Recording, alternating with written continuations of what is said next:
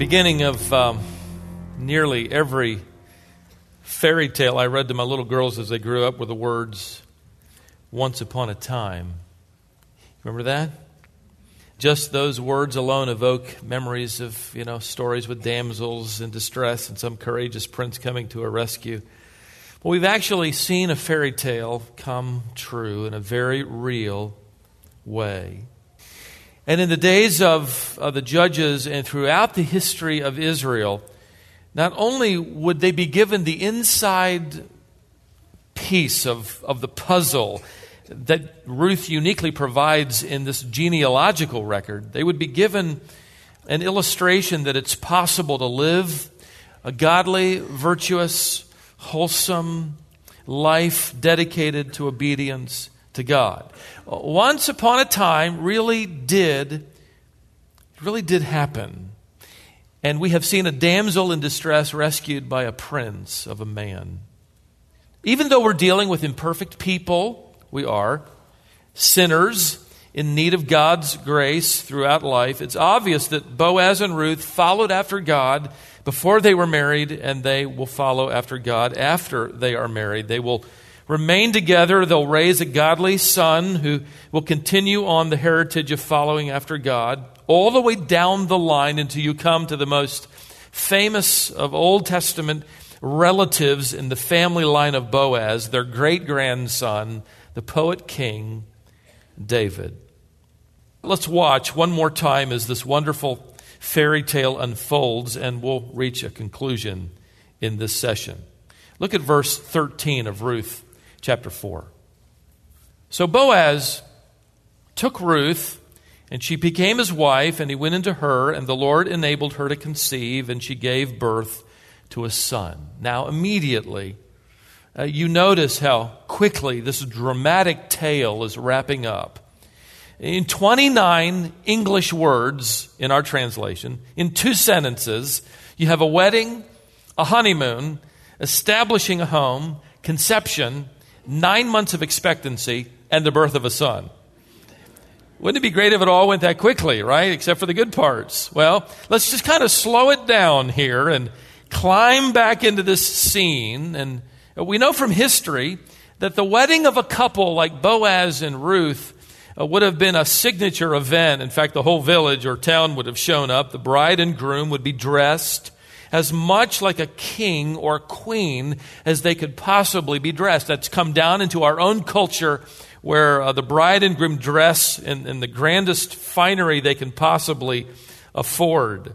If the groom was rich, which Boaz was, he would have worn a headpiece or a crown of gold. It was also the custom of the groom Uh, to have his garments scented with two expensive fragrances frankincense and myrrh. Just one more picture, perhaps, of the Messiah, the legal descendant of Boaz, our kinsman redeemer, who as a little boy was presented with gifts of gold, frankincense, and myrrh, as if to, to speak that he had come to win a bride. For Boaz and Ruth, their marriage was consummated, and a few brief words later, we're told she gives birth to a son. If you look down at verse 17, we're told that the neighbor women gave this boy a name, saying, A son has been born to Naomi. Don't you love that? Never mind Ruth. Uh, it's been born to Naomi. So they named him Obed, servant. He is the father of Jesse, the father of David. Now, it's very unusual fact, I don't know if there's another illustration of this in the Old Testament. Very unusual for the women in the village to name the child. We're really given absolutely nothing of an explanation. They may have very well just come up with a name and in their excitement, and Ruth and Boaz agreed with it. Perhaps you have had family members uh, give you a name that you've agreed to use for your children. Perhaps you've had family members suggest a name you would never use for your children. Well, they liked this one. What's interesting here is that Ruth and Boaz now, for the most part, disappear from the story. And the focus of the divine author returns to where it started Naomi. Look at verse 14. Then the women said to Naomi, Blessed is the Lord who has not left you without a redeemer today, and may his name become famous in Israel. May he also be to you a restorer of life and a sustainer of your old age. For your daughter in law, who loves you, by the way, and is better to you than seven sons, has given birth to him. They're saying basically, Naomi, because of Ruth, you are surrounded by care and protection and love. Now there's another close relative, a grandson, who will restore your life and, and sustain you in your old age. So, in these closing verses, we not only have a wedding ceremony consummated, we have a, a, a widowed grandmother invigorated. Can you imagine this reversal for her? You remember how it started? If this is a fairy tale, it started like a nightmare. Naomi is taken by her husband, you remember, with her two sons to Moab. It was an act of disobedience to the God of Israel. Most Jewish commentaries would believe that he died because of God's discipline.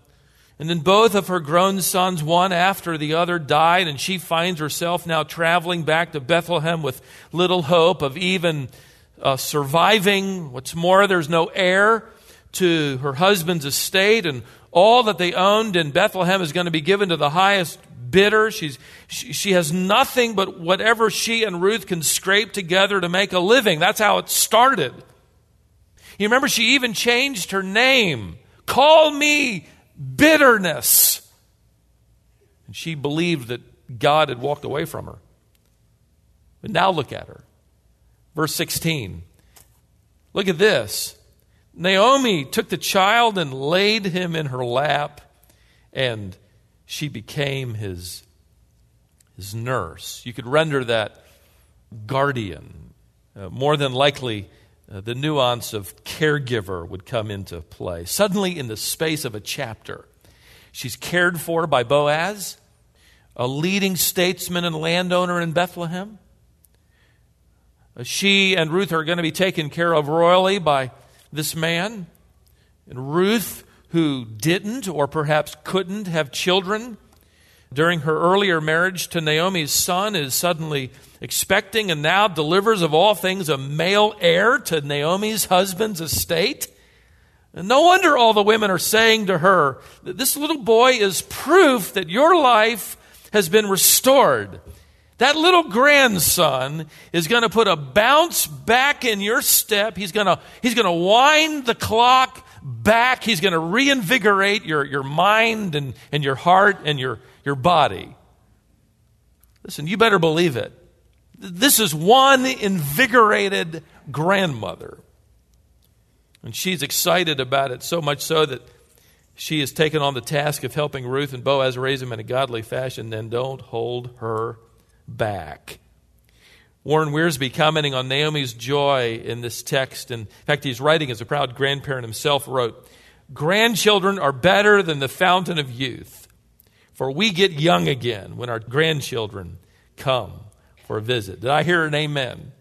There's an amen. Okay. I'm not a grandparent yet, but I look forward to that clock being wound back and an opportunity to grow young again and enjoy them without being responsible for their actions. it's going to be great. Oh, man. Oh, let them do that. Oh, relax. Someone wrote that the children and their grandparents are natural allies. Isn't that the truth? You ever been to Cracker Barrel? Hey, yeah, you have too, son. I have. It's a great place to go. You shop a little bit while you're waiting for your table to, to open up. And have you ever seen the grandmother's paddle? It's a long stick, and at the end of it is a little cushion. that is so true. Oh, that's true. That's about right. You know, parents are struggling through the daily chores of trying to civilize their little barbarians. And grandma comes along and says, Look at my little angels. A different picture comes to your mind. You think they've just been released from the abyss, right? One guy asked a mother, If you had it to do all over, would you have children again? She said, Yes, but not the same ones. Grandparents can't understand that. I mean, they're, they're perfect little people, right? grandparents let grandkids get away with stuff because they're perfect anyway. Frankly, they don't have to replace the torn jeans or the muddy shoes, and, and they don't seem bothered that the kids ate dessert first or that the only thing they ate was dessert. That's okay. Listen, grandchildren need a dose of that every so often. They need that. Now, that's my opinion. There's no verse on that. Um, grandparents probably have a verse, but trust me, they've taken it out of context. it's not in the book of Ruth. Other than Naomi was a grandmother. That's our connection here, so let me chase this rabbit a little further. I don't want to miss this. One a medical doctor who authored a number of books on the subject of grandparenting wrote that the bond between a child and a grandparent is the least complicated form of human love. There's probably truth in that. Least complicated. A child who has that is blessed. And maybe some of you can sit there and immediately think of a grandmother or a grandfather. I don't know how many times I've read a testimony from someone in our greenhouse class, and the person that impacted them was a grandparent. What a wonderful thing. My, uh, my grandmother on my mother's side lived in our hometown. She also served in the Serviceman Center in Norfolk. And, and uh, she was a widow for many years. So she served in this flagship center downtown Norfolk that my parents began in 1958. And, and for us, every Friday night, we went down to the center stayed until closing, 11 o'clock, got home around midnight. It was a large three story building. It had everything imaginable in it. It had bunk rooms for the sailors. It had a library for study and a bookstore. It had game rooms with everything imaginable ping pong and shuffleboard and tons of board games and an assembly room for Bible study. And, and it had that snack counter with uh, cookies and, and a soda fountain. And my grandmother ran that counter, and we all had free access all night long. As missionary kids, we looked forward to Friday night. It was the highlight of our week. And just about every Friday night, one of us, uh, uh, four boys, went home with, with her. We called her Granny to spend the night at her home. The sailors all called her Mom Hagen as she served there. We'd spend the night, we'd take turns. Spending the night at her home, in her little home, was icing on the cake. And I do mean cake. Cake. She had, for one thing, she had a television. Now, we, we did too when we got older, but we were rarely allowed to watch anything but sports and, and Daniel Boone. You remember that? Daniel Boone was a man, was a big man, had an eye like an eagle, and as tall as a mountain was he. Yeah, I remember that. We're way off the book of Ruth right now, okay? Just relax. we'll get back to it. Listen, that once a month sleepover at Granny's house meant staying in your pajamas and watching cartoons on Saturday morning, which we never did at home. And all the while, we were able to eat breakfast cereal from the box of our choice that she had picked out earlier in the week. Your choice. Not bran flakes,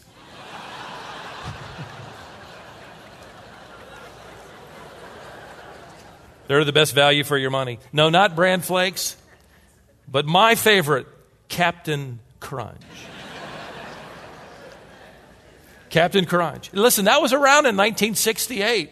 Absolutely. The berry edition came out in 1967. The peanut butter edition came out in 1969. I know what I'm talking about.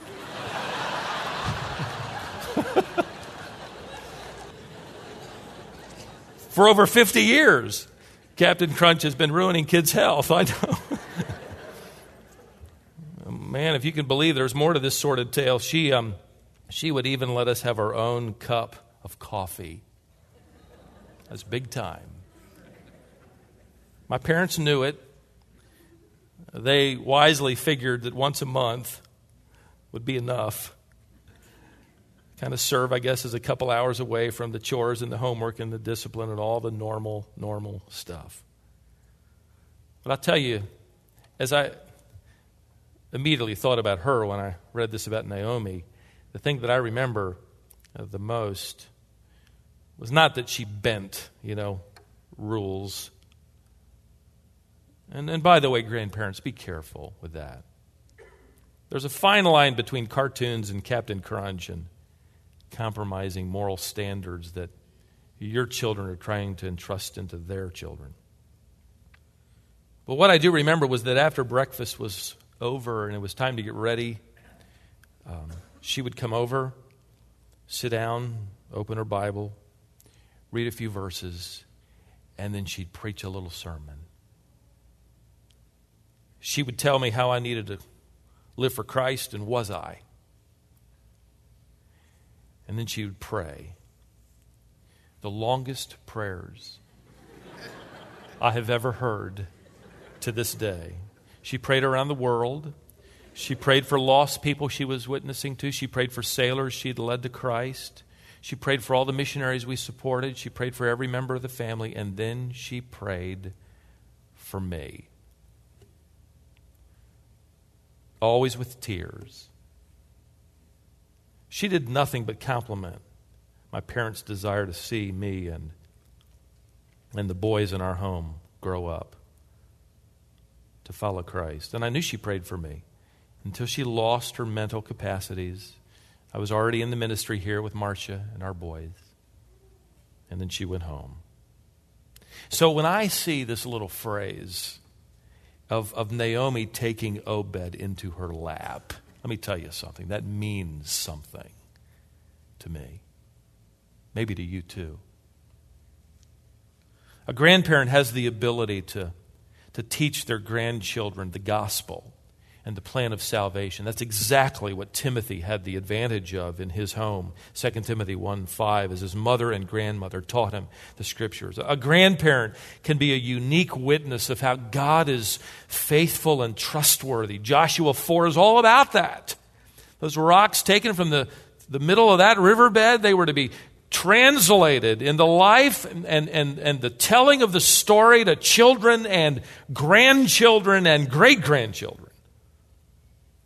A grandparent can, can be a wise counselor with years of experience and biblical knowledge.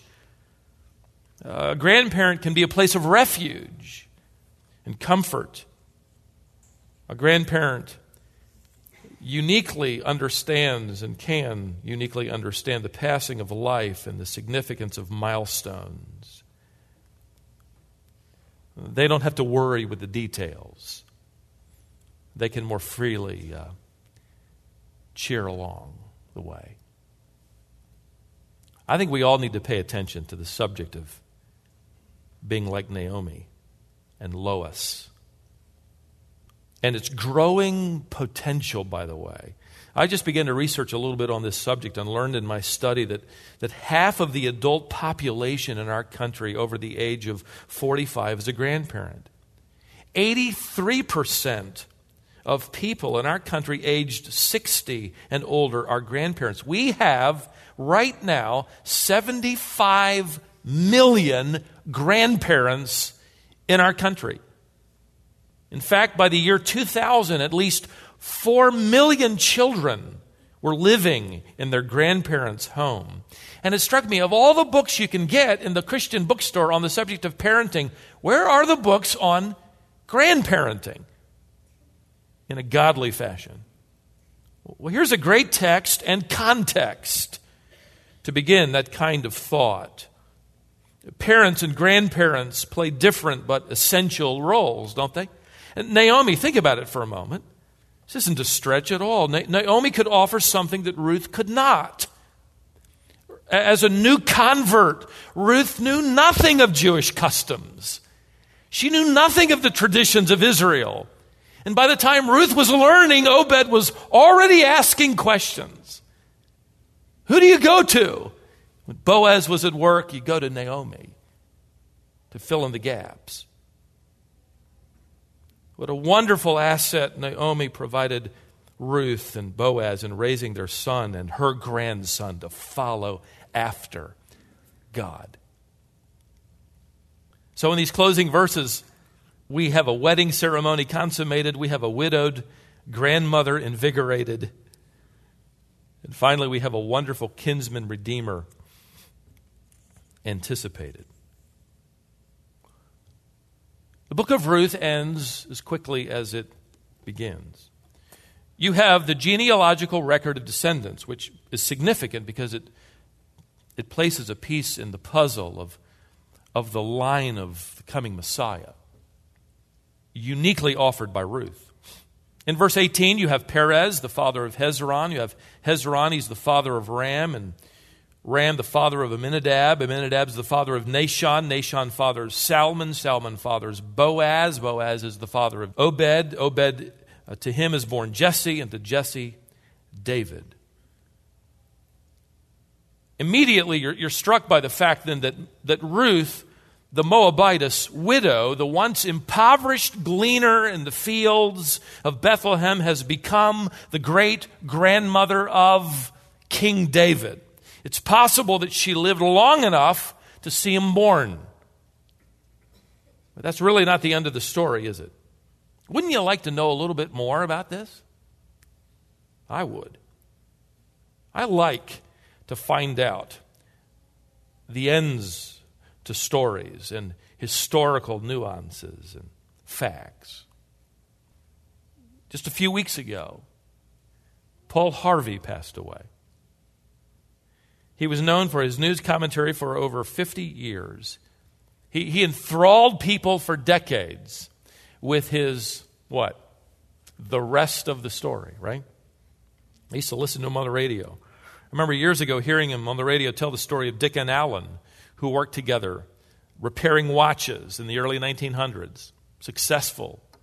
They began to repair watches for their relatives and friends and soon discovered they could make more money by selling them. And so they began to sell them as well as repair them. Before long, their business expanded. They ventured into selling other items. They eventually came up with the idea of, of putting things together in a, in a what they called a catalog, mailing it to individuals who could then, without ever leaving home, choose an item, send the money in, and they'd be mailed it back. They even opened some stores and began to sell a variety of items. Their businesses flourished. Then the Great Depression hit. Allen sold his share of the business to Dick and headed for Europe to spend his money. Dick slugged through the Depression, kept the business intact. In fact, he'd never even bothered changing the name of their business. Dick eventually died a multi, multi millionaire. And Allen, over in Europe, now an old man, read the news and decided to return. He walked into a stunned boardroom and announced who he was and asked for a job of importance. Poor old Allen had no idea where or how this thriving corporation was managed, but for old time's sake, they gave him a job opening mail and introducing him to the, to the hundreds of employees as a co founder. And until he died, he was able to tell the stories. And he was used often in special events to tell the stories of those early years, the early days of Dick Sears and Alan Roebuck. And now you know the rest of the story. I love the rest of the story. I, would like to know more about this eternally significant, divinely inspired story between Boaz and Ruth. I hate to see it end. In fact, look at, look at chapter 5 and verse 1. And so it came to pass that Boaz and Ruth were married in the presence of many witnesses. The wedding guests came from all around Judea to add their blessings to the union and future home of Boaz and Ruth. Verse 2. the morning after all the guests had departed, Boaz awakened while it was still early. He searched throughout the house and could not find Ruth anywhere. He began to search diligently for her outside, and upon entering his fields, he saw his bride gleaning in the fields. Once again, she was dressed in rough clothing, and her sack for grain was about her shoulders. Ruth, he called as he ran to her. Ruth, Why are you gleaning in the fields today?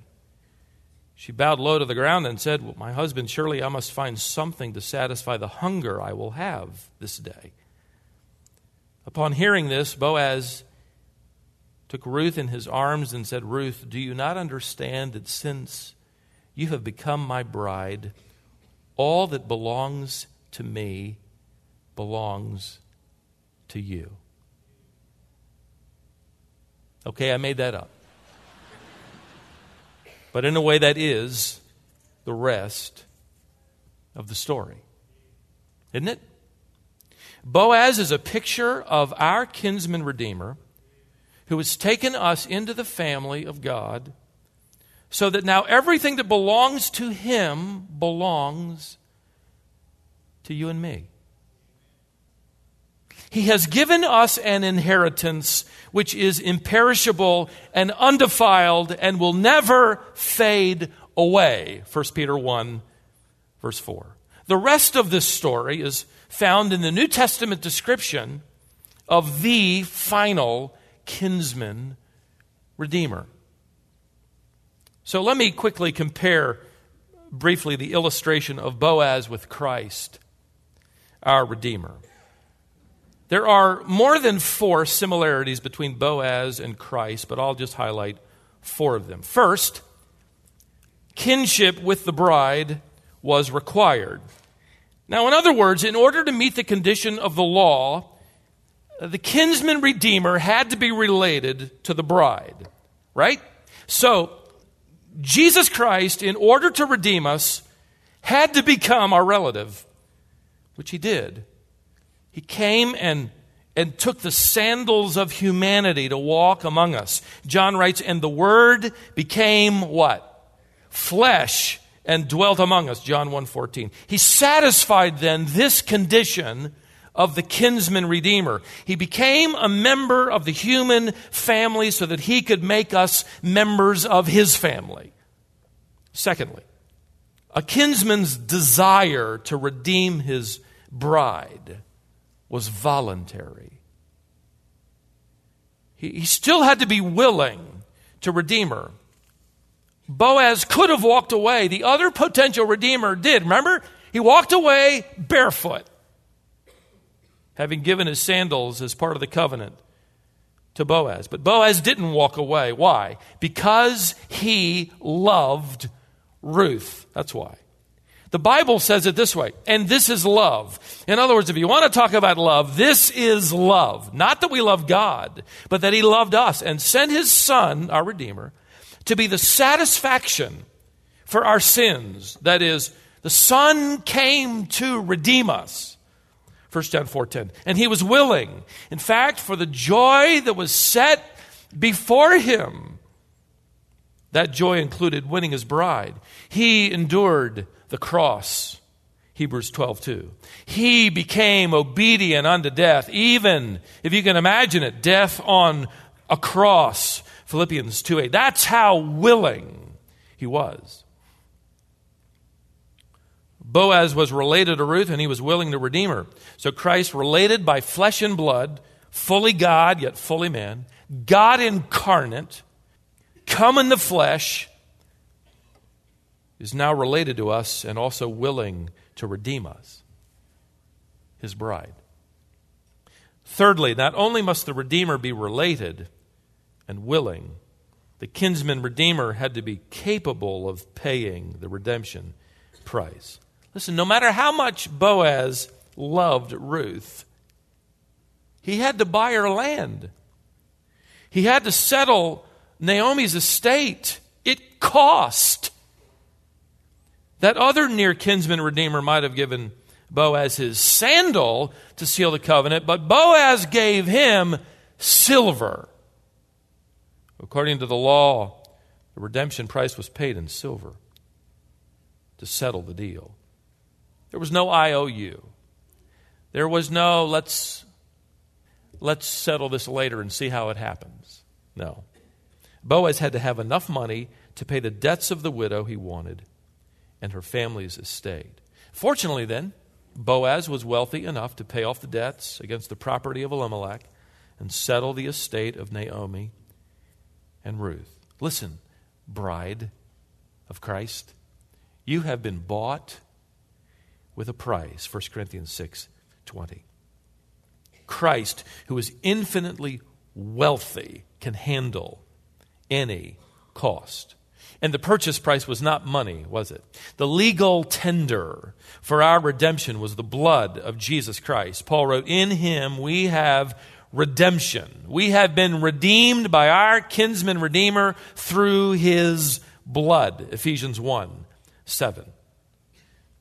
I found it interesting to discover that according to Jewish custom, it was the responsibility of the kinsman redeemer to also buy out of slavery any member of the bride's family who had been forced to sell themselves into slavery to pay off some debt. So a kinsman redeemer literally stepped in and settled any and all debt against his beloved and her family. He, he literally wiped the books clean. So also our Lord hung on the cross and said, It's finished. To tell us, Tetelestai, it's paid in full. Literally every debt, all the debt of sin, paid for. Every single legal claim against us.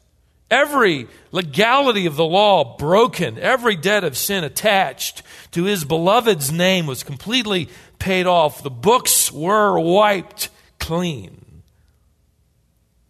So Jesus Christ is both willing and he is capable to pay the redemption price in full.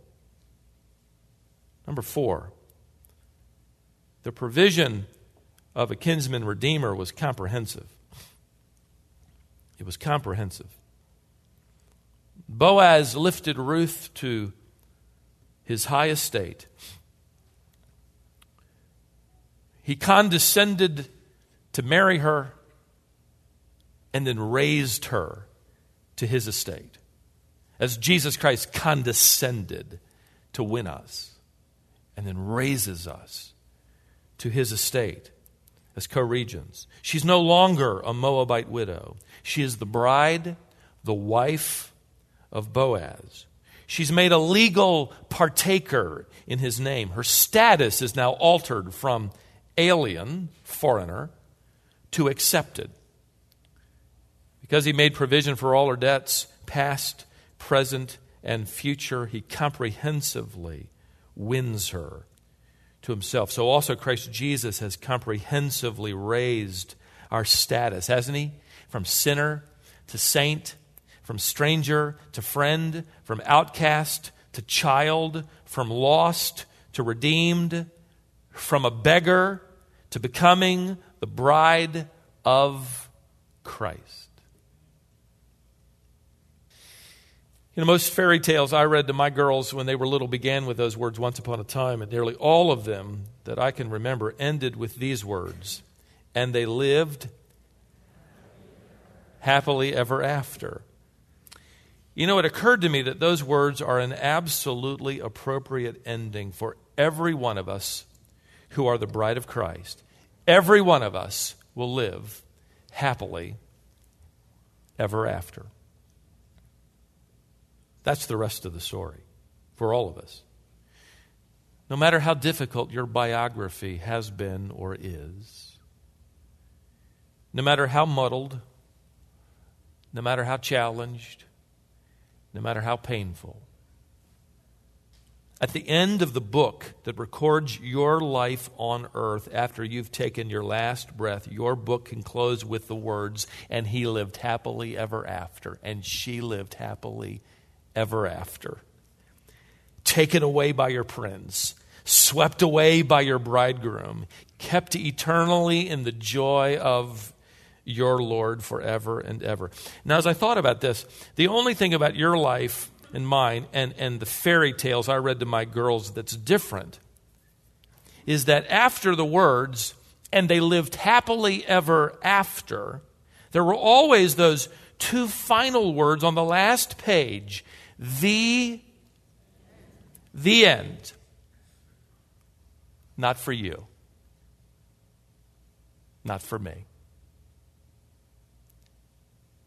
There will never be the end after they lived happily ever after. Imagine that. Frankly, we can't. But we believe by faith in our kinsman redeemer, our Lord Jesus Christ, and we cling to his promises of grace and mercy and love and purpose, and we know that one day we will enter the glory of heaven forever. Why? Because he was related to us, because he was willing to redeem us. Because he was capable of redeeming us, because he was able to comprehensively cover all our debts. So listen, the last words on the biography of the church, the bride of Christ, and every individual member of the bridal party, those who belong to him, are not the words, the end.